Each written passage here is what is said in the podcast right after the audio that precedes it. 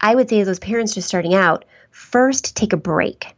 Then figure out what your kids are amazing at and add that subject back in. And then add another subject that they're pretty good at and keep adding in until they're so confident in their learning that you can start to bring up the things with which they struggled by virtue of kind of a backdoor approach through their strengths. Welcome to Tilt Parenting, a podcast featuring interviews and conversations aimed at inspiring, informing, and supporting parents raising differently wired kids. I'm your host, Debbie Reber, and I am really excited to share this episode with you. If you have a gifted or a 2E child that maybe you're homeschooling or maybe you're considering homeschooling, you may already know about my guest, Colleen Kessler. Colleen is a mom, a teacher, an author, a speaker, and the founder of the website Raising Lifelong Learners. She taught elementary gifted kids for more than a decade and has homeschooled her own gifted children. Colleen has written a lot of books for homeschooling families. She hosts the Raising Lifelong Learners podcast, and she also has some virtual courses for parents, including a new one that she's going to tell us a little bit about called A Crash Course for Homeschooling That Kid. I think we know who that kid is. It's my kid. It's probably many of your kids as well. So, as you'll hear from this conversation, Colleen and I, we really just scratched the surface. So, I will definitely have her back on the show. But for today, we cover a lot of ground, including how to get started setting up your homeschool, what are some of the special considerations, what it actually might look like, and just some questions to consider if you are considering going down this route. I hope you enjoy our conversation. All right, and now without further ado, here is my conversation with Colleen. Hey, Colleen, welcome to the podcast. Oh, thank you for having me. I'm excited to be here. Hey, you're someone that before I started Tilt Parenting, I was reading your blog and keeping up with you because I was parenting um, and homeschooling a, a, differently wired little guy. And so I think your resources are great. And I feel like this conversation is long overdue. So thank you for joining us today. Oh, thanks for saying that. It's um it was fun to discover Tilt when you first started. So I felt the same way, you know, that this kind of synergy that we have going and that we've needed to connect long before this. Well, hopefully this is the first of many conversations, but in case our listeners aren't familiar with you and your work, can you just take a few minutes to introduce yourself, tell us a little bit about, you know, who you are as a parent and also the work that you do in the world within this community? Sure. Okay, so I am the founder and host of uh, the Raising Lifelong Learners website and podcast. And that was born out of kind of my own foray into homeschooling a differently wired kiddo. We pulled my oldest out of school, traditional school, in the middle of first grade. And I was scrambling to figure out what I was doing. And I started writing about it because prior to that, I had been a gifted intervention specialist for 10 years and a classroom teacher before that and was freelance writing for the educational market. I was writing books for Prufrock Press and Corwin Press and some other places that were a great fit for my background in gifted education. And then I found myself homeschooling this profoundly gifted and twice exceptional kiddo and naturally just started writing about it. And the site grew out of the the the story started resonating with others who found themselves homeschooling differently wired kiddos. And so i started writing more about that. And now oh gosh like seven eight years later i speak at homeschooling conventions and parenting conferences about the everyday living and homeschooling those kind of quirky differently wired kiddos. So i just have to ask what is a gifted intervention specialist? I've never ah. heard that title before so, um, my master's degree is in gifted education, and uh, I studied at Kent State University under Jim Delisle and really put my focus on the social and emotional needs of gifted kids, uh, particularly those who are twice exceptional and struggle with anxiety and sensory processing challenges and impulsivity issues, and just the social and emotional stuff that goes along with that in conjunction with how that affects families.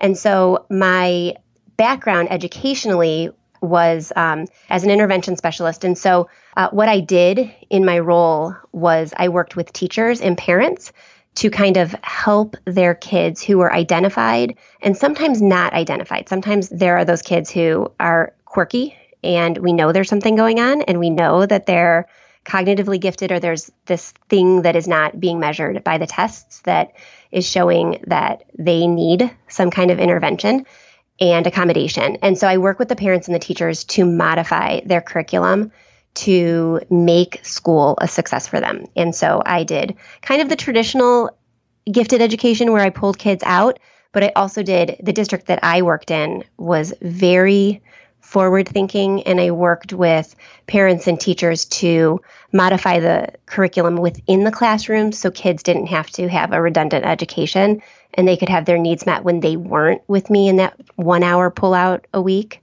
So interesting. So it sounds like you were kind of the ideal parent to your child to pull them out and homeschool them. And, you know, I started homeschooling Asher after second grade. So around the same time, I'm curious, would you mind just sharing what your reasons were for making that decision to pull your son out and homeschool him?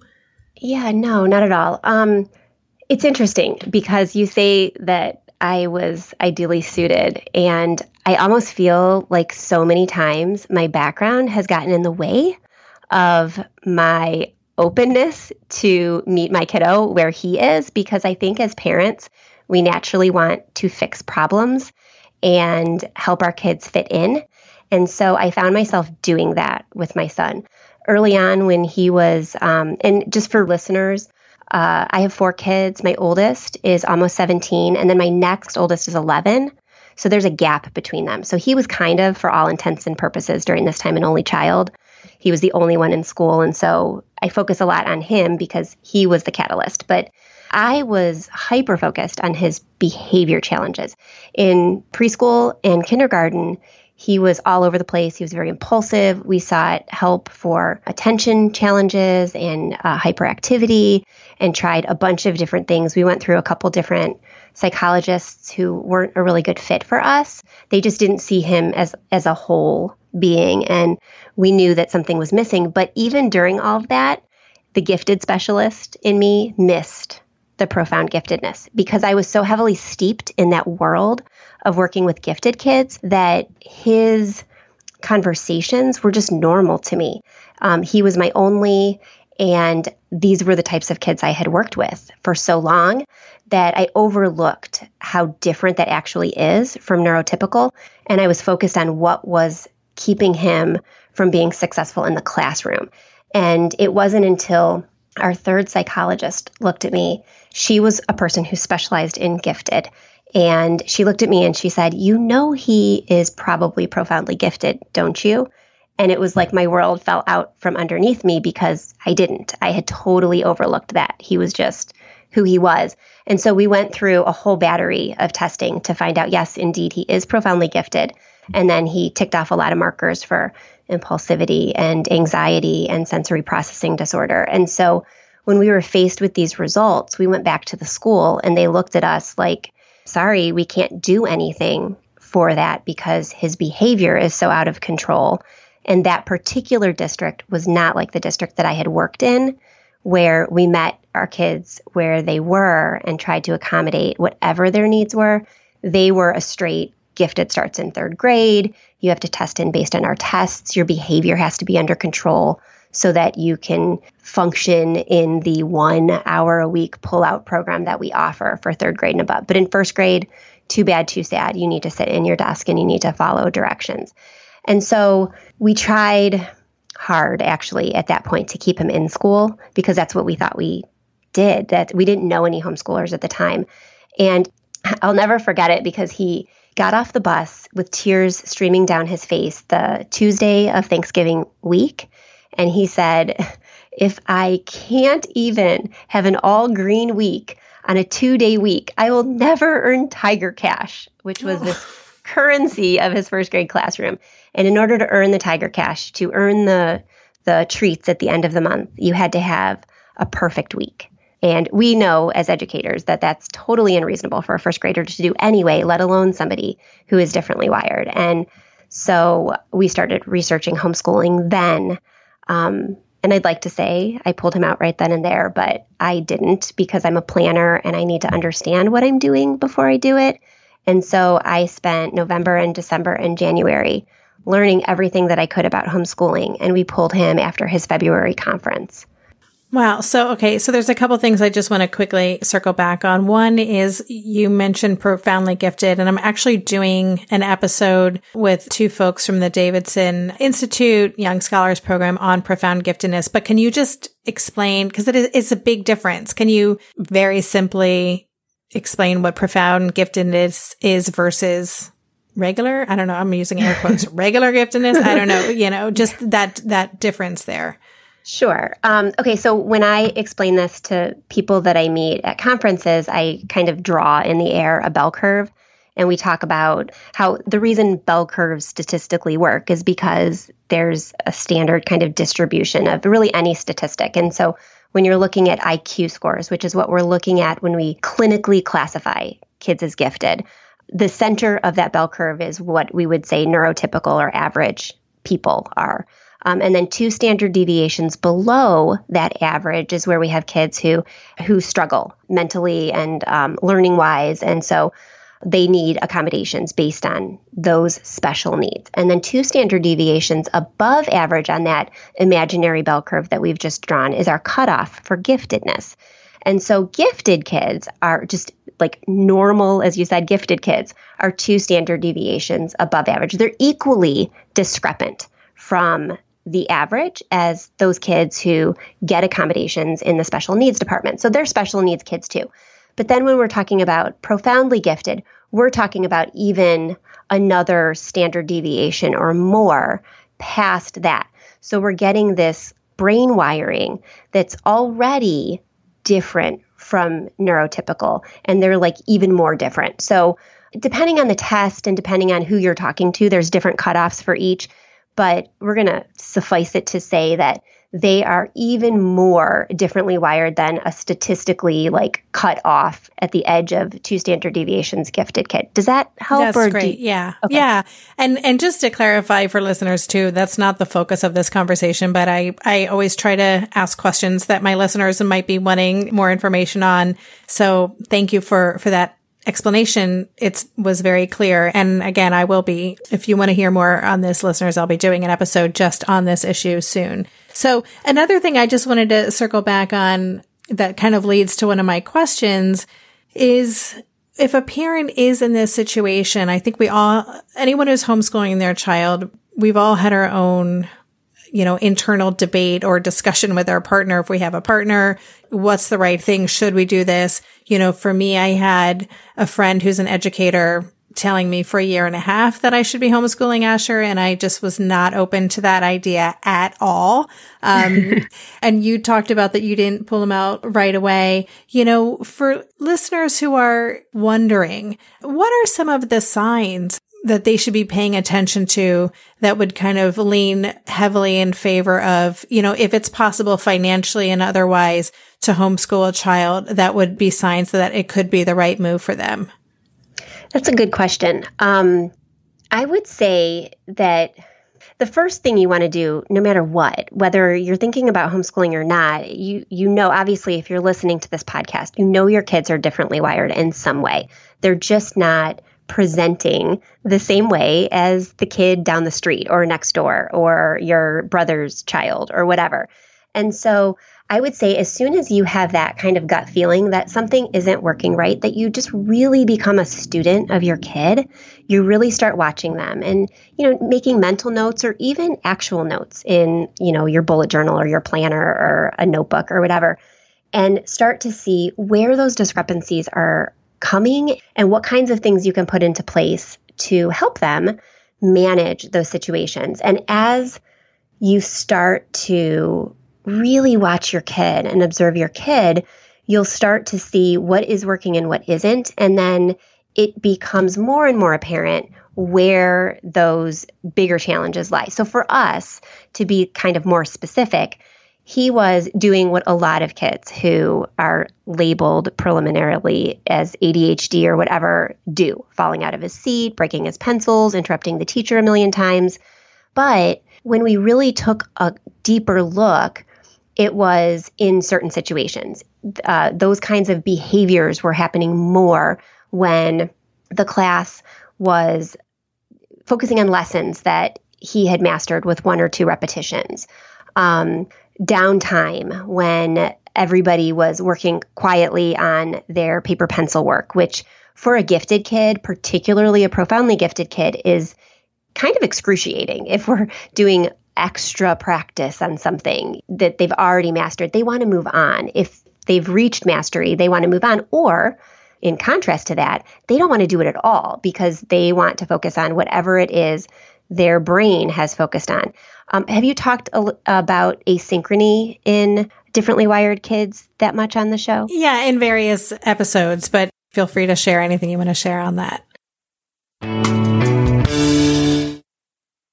This year, I've been working on becoming more attuned to my body, and so I'm starting to really recognize how periodic spikes in anxiety or disruptions to my routines can seriously throw my whole system off. And as I've been traveling a ton this past month, which is both disruptive and somewhat stressful, I'm especially glad that I have the extra support of Synbiotic Plus, a three in one supplement from Ritual with clinically studied prebiotics, probiotics, and a postbiotic to support a balanced gut microbiome.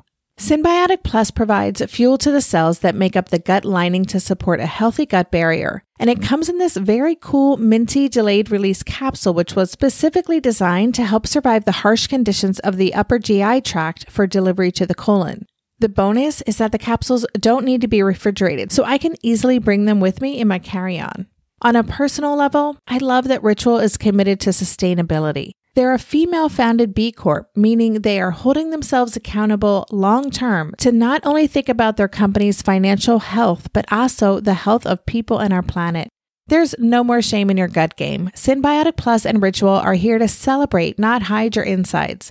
Get 25% off your first month for limited time at ritual.com slash tilt. Start Ritual or add Synbiotic Plus to your subscription today. That's ritual.com slash tilt for 25% off.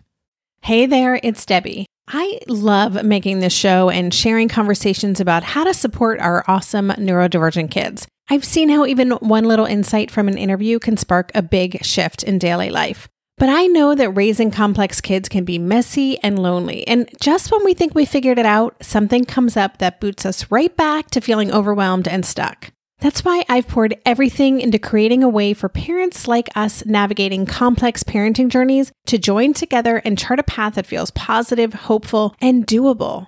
It's the brand new Differently Wired Club experience. In the club, you'll get personal support from me and other seasoned parent coaches, six live calls every month where you can connect and get your personal questions answered, the opportunity to learn directly from authors and experts like I have on this show, monthly themes for getting specific and tactical, an exclusive private podcast feed, and the best, most generous community of parents. Seriously, these folks show up for themselves and each other, and that right there is really everything because it's a daily reminder that we're not alone. Our kids aren't broken, and we have got this.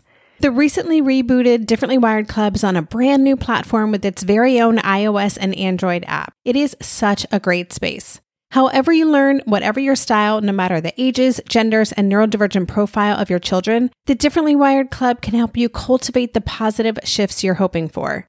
Join us today by going to tiltparenting.com slash club. That's tiltparenting.com slash club. I hope to see you on the inside.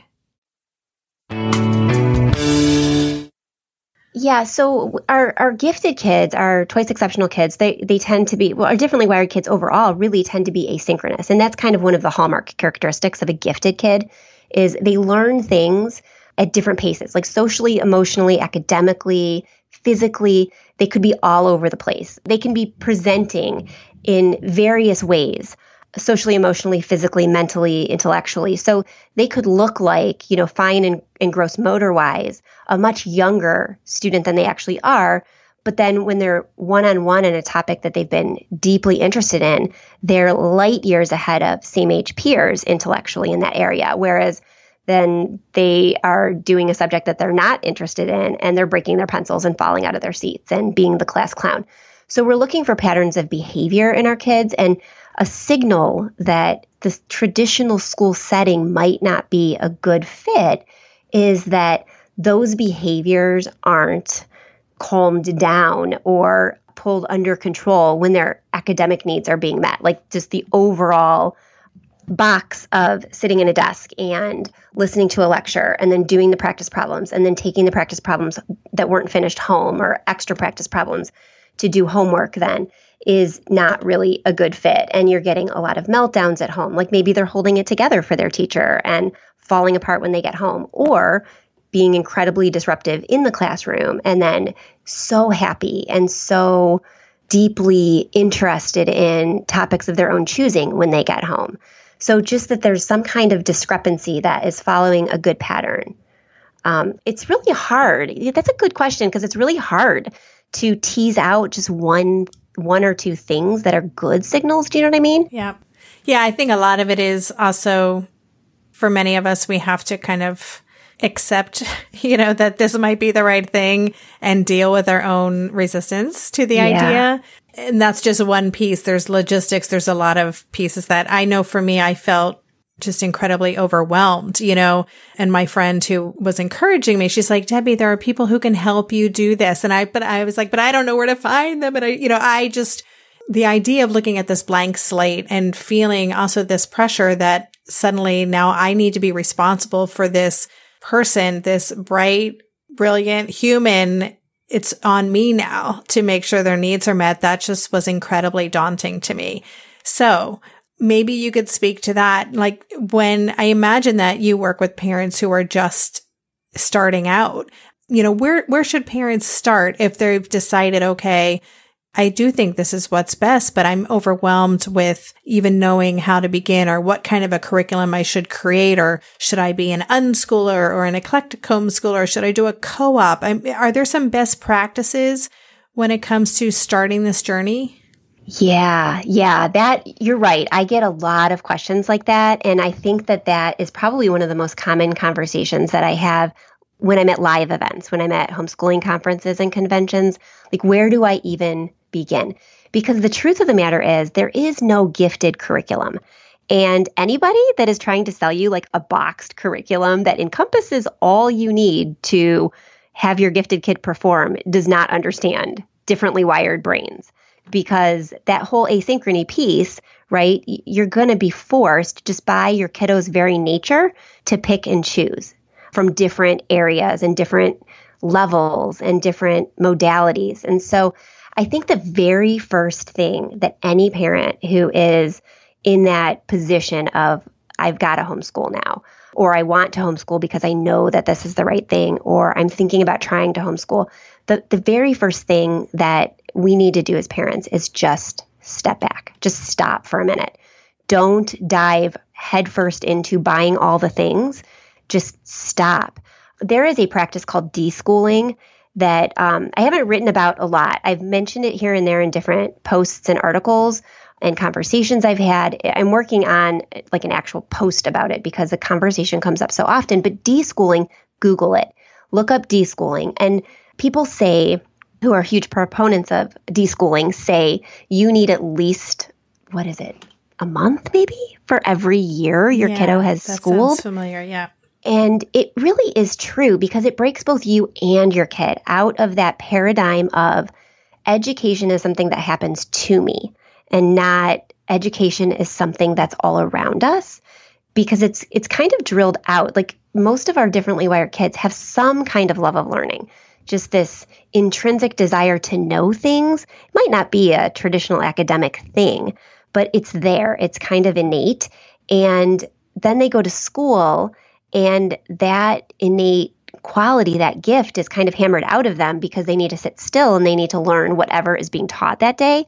And so we need to step back and we need to bring that enjoyment back to our differently wired kids. We need them to know, even if they don't enjoy it, because they've been, I don't know, my son was beaten down. He just was. And I know that a lot of parents who find themselves there from a background like my own son's they, they're beaten down too, and they just need to break free from some of that.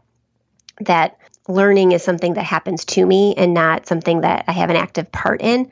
And so I say just take a break, go to museums, go for walks, talk to your kid, watch documentaries, watch movies, and talk about the special effects that are involved in them. Figure out what is making your kid excited and light up again, and then start to build from there, just a little bit at a time. And don't start with whatever it is that they've struggled with over the years. Start with the things they're good at. Because when we start from a place of strength, we build confidence super quickly. And it's totally the opposite of what we as teachers had to do in a school setting. We had to teach to the the deficit so we could bring them up. And now that we're homeschooling, we're able to teach to the strengths and those deficits come up. My my 9-year-old is a perfect example. She if she were in school, she would be labeled as having a learning disability. Um, she does. She's dyslexic and she's an auditory processing disorder. I would wager to bet if we did put her through a full neuropsych exam, she would test into the gifted range creatively, cognitively, imaginationally. Imaginationally? That's a new word. um, because she's just such a good storyteller, such a good maker of scenarios, but she is just becoming an independent reader and she'll be 10 in two months. And I didn't have to focus on the reading to make her reach some arbitrary benchmark. We could focus on her storytelling. I got her an Amazon Echo Dot that could help her spell. She asks Alexa to spell words for her so she can write stories. And we got to find new ways to help her do the things she loved. And she's been picking up books for herself lately. And I'm not saying that we didn't work on her reading, but we didn't make it the focus. She doesn't have a problem telling people she can't read yet. She just asks people for help.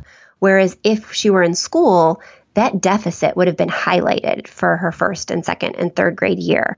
And she'd be going into fourth grade right now thinking already she's behind and a failure. And she's going into fourth grade right now confident that she's a great storyteller and a good creator of play.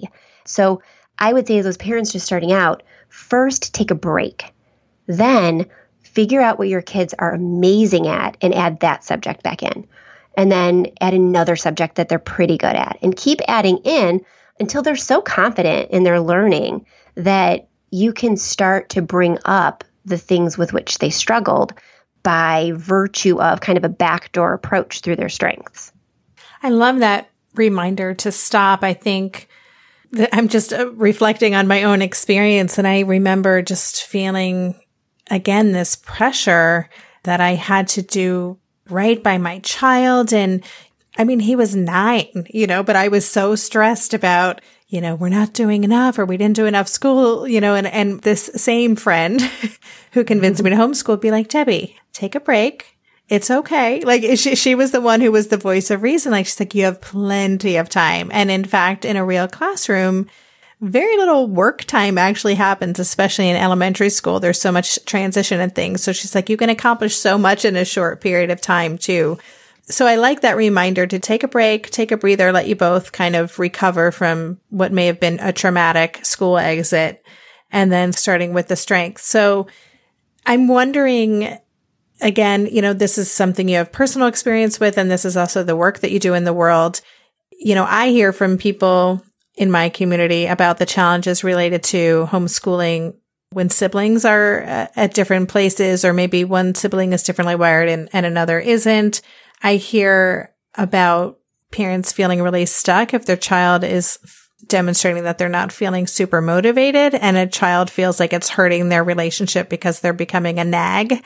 I'm curious to know what some of the bigger challenges you have encountered or have experience with and any advice? Uh, that's a ginormous question. That's like 20 episodes. So let's see. Maybe share with me two of the biggest challenges that you think parents commonly come up against and what they can do about them. Yeah, we'll have to have like a mini series. I yeah, think. pretty much. um, because those those are the exact same challenges that I find in my inbox from subscribers and followers and people that I've met at conventions all the time. And they're the same ones that I've struggled with. And that's the one thing that I want to say before I even go on and offer suggestions is I struggle too. I, I have the background, like you said, but I have people living with me who are very differently wired and they're going to do the same things your kids and your followers' kids and your listeners and my listeners' kids are doing because they're quirky and they're differently wired and they have their own kind of agenda and purpose and it's normal. So that whole struggle is normal. And if I could reach into the homes of every single person who is homeschooling a differently wired kid, I would just like put my arms around that mom and say, You are actually the perfect person to help your kiddo thrive in this area. And you can do it. We all can. It's just not going to necessarily look like your neighbors or be easy. So I, I just want to say that first. So I think the biggest thing that we need to remember when we're we're homeschooling these kids, right? They're they're different. They're different than average. We talked about or or neurotypical we talked about that bell curve but they're they're just as different from each other as they are from that neurotypical. And if you've got one gifted kid you likely have or one differently wired kid you likely have more than one because statistically uh, back to the statistics again um, gifted kids tend to fall plus or minus, uh, 10 points of one another when you're grouping siblings together. So focusing on the differences, the different strengths within your family is going to help you tremendously. It's also probably going to be one of those biggest hurdles that you're you're jumping over because you're going to have kids who are wired so differently from each other and the norm that you're left scrambling and scratching your head all the time. So focusing on each of those kids' strengths within the earshot of each other is going to help you a lot. My nine year old who struggles with reading owns that. She owns that that is a struggle with her. And she also owns that she is a tremendous artist. Uh, my 11 year old who I swear came out of the womb reading, she can read anything, she can internalize anything. Her characterization is beautiful, which is why she is this amazing performer in musical theater right now. Um, she can't draw to save her life. My oldest is launching a freelance business in video editing, and he's amazing. He's amazing. He's doing work for me now, and I'm paying him. This is a really weird juxtaposition here. Um, but focusing on each of those strengths and letting them know, yeah, that is what you're good at, but dude, you struggle here. And it is okay to own that you struggle here and you're amazing there because we need all those pieces to make up our family and build the richness of our homeschool. So if we focus on what you know you're good at and you can help us out when we're working on drawing or adding to our journals or our, you know nature things. And you can help us if we're involved in something in theater camp and you can help us when we want to pull it all together in a video. Then we can build this kind of collaborative feel to our family and celebrate each of our differently wired kids amazing qualities so that when they start talking to each other or they start getting on each other's nerves, they can be like, okay, wait, but you're good at this. So maybe we need a break and we need to go back to what you were good at. Could you help me? I need to try this new special effect out on my videos, and you're a great actress. Can you go in the backyard and pretend to die from a laser beam? And I can edit that in and see how how I can, you know, use this. So helping them to be collaborative and appreciate each other's strengths is going to help kind of mitigate some of that fighting when you have kids who are at different levels and um, have different abilities in your homeschool. When it comes to raising kids, there's so much to consider. Things like what do we feed them? When do we feed them? How do they sleep? What does it look like to raise kind kids? How does their nervous system work? How do I keep myself calm? What are my triggers? There's so much that comes into play, and we are distilling all of that information for you at Voices of Your Village podcast, where we bring experts in the field of early childhood and education and psychology and across the board so that you don't have to comb the internet for information you get to show up and hang out and have shame free, judgment free conversations and insights into what it looks like to raise kind, empathetic, emotionally intelligent humans. I'm Alyssa Blask Campbell. I have a master's degree in early childhood education. I'm a mom of two, and I am walking this journey right alongside you doing this work. Come hang out with me at Voices of Your Village, and we can dive into real conversations with actionable tips. Feel like you're the martyr in your family? You're not alone. Hey, this is Joanne and Brie, and we're from the No Guilt Mom podcast. Brie, we talk to a lot of moms. Yeah, we sure do. And if you're a mom who has a to-do list that is so massive that you get overwhelmed and you shut down, or if you fall into the habit of doing everything for everyone and don't know how to change it, we can help you become a no guilt mom. We're going to take you from family martyr to family model. That's role model, so that you role model the behavior that you want to see out of your kids. You're going to go from being tired and overwhelmed to energized and guilt free. Every week, you'll get actionable strategies that you can implement right away from the experts that we interview and from us. We also have a whole lot of fun, so check out the No Guilt Mom podcast everywhere you listen to your favorite shows.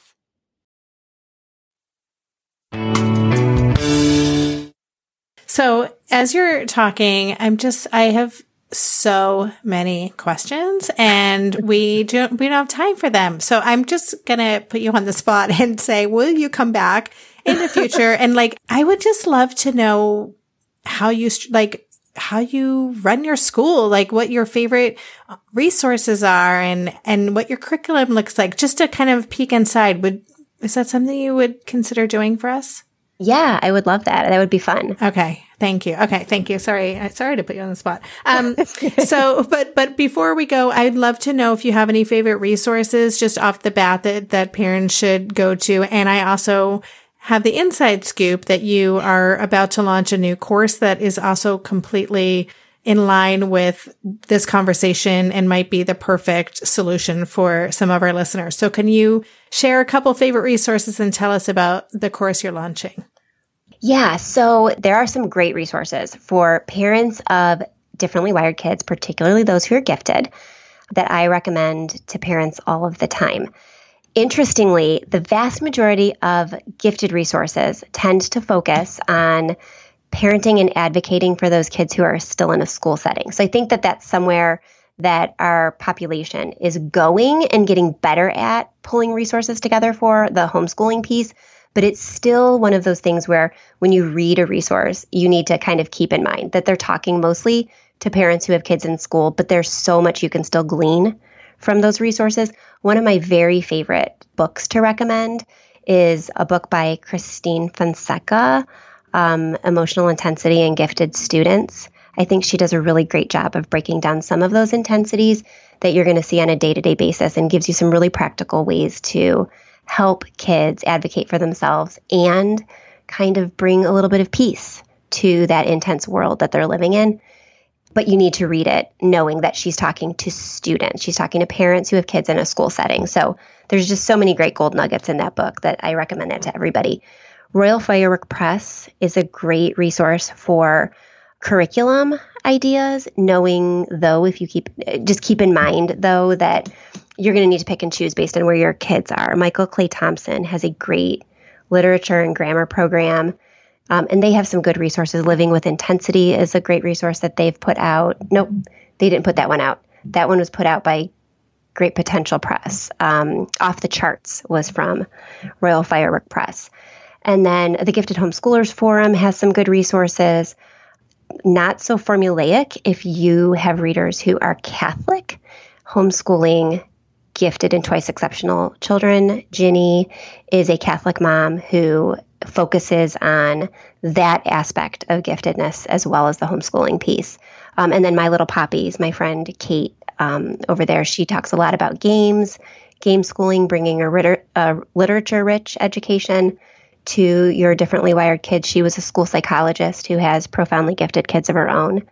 My site has a bunch, Raising Lifelong Learners, and I am launching a course that I had kind of a, a little launch in January with some followers to help me tweak it and make it even better. And I'm super excited for the revisions that have gone on to that. It is called a crash course for homeschooling that kid. And it's all about kind of suddenly finding yourself unexpectedly homeschooling your differently wired kid. Or even if you're already in the trenches, giving you kind of a new perspective for building your own prescriptive kind of curriculum and methodology of homeschooling. And that will be released late July, early August. And uh, I have a coupon code that Tilt listeners can use if they want for 20% off of it when it's finally launched. Um, they can just type in TILT at the coupon code, and I'll give you a link to that. Thank you. Thank you so much. I'm just like, why was that course not available six years ago? Almost six years ago to the day is when I started my homeschooling journey. And boy, would I would have given to have access to that. But um, that's really exciting. And thank you. That's very generous to offer a code to Tilt listeners. Listeners, I will have a link to that in the show notes page if you want to check it out. And yeah, this should be airing in early August. So hopefully everything will be live and you guys can check that out. So thank you, Colleen. And any last words of wisdom, advice, um, and little nugget, if you will, to leave our listeners with before we say goodbye? Yeah. I would love for listeners to know that they really are totally equipped and capable of homeschooling a differently wired kiddo because there's no one, there's no teacher, there's no resource specialist, there's no psychologist, there's nobody on earth that is going to love their kid like they can. And there are so many people, like your wise friend told you. I wish everybody, I wish I had had that person at my mm-hmm. elbow when I had started homeschooling because it really is true. There's someone out there, no matter what it is your kiddo needs, there's someone out there that you can find to help them get that need met and you're the only person who would go to any length to find that right person for your kid. And so trust yourself. Really trust that you can totally do this. I love that. Thank you. I'm sure those are just the words that many people need to hear right now.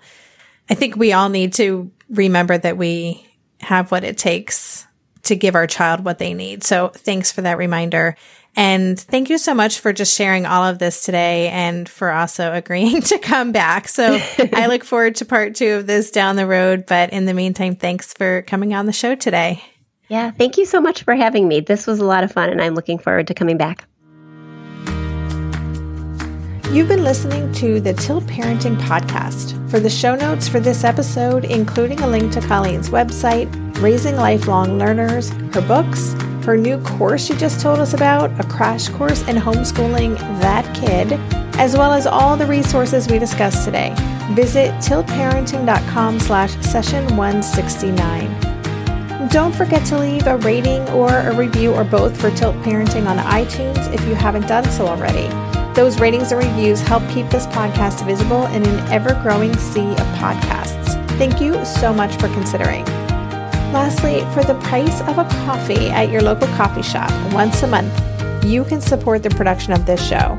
It's easy, it's pain free, I promise, and I would be grateful for the help.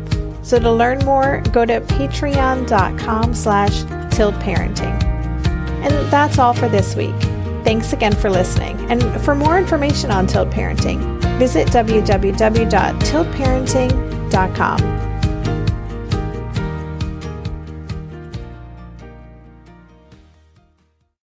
Well, hey there, busy mama. Are you looking for ways to make your life easier, your home less chaotic, and at the same time add more joy to your life? My name is Deanna Yates, and I'm the host of Wanna Be Clutter Free, a podcast all about letting go of the stuff we don't need in our lives so that we can focus on what truly matters. Don't worry, I'm not going to tell you to throw it all away or make you feel guilty about keeping something you love, no matter how many other people don't quite understand it but I will give you practical and, more importantly, actionable advice so that you can make progress right away. And you won't just hear it from me, there are amazing guests too. It's like having your bestie in your pocket telling you it's okay to let go of the things that are not serving you and your family in a totally non judgmental way. So join me over on the podcast where we can work on progress over perfection for those of us that want to be clutter free.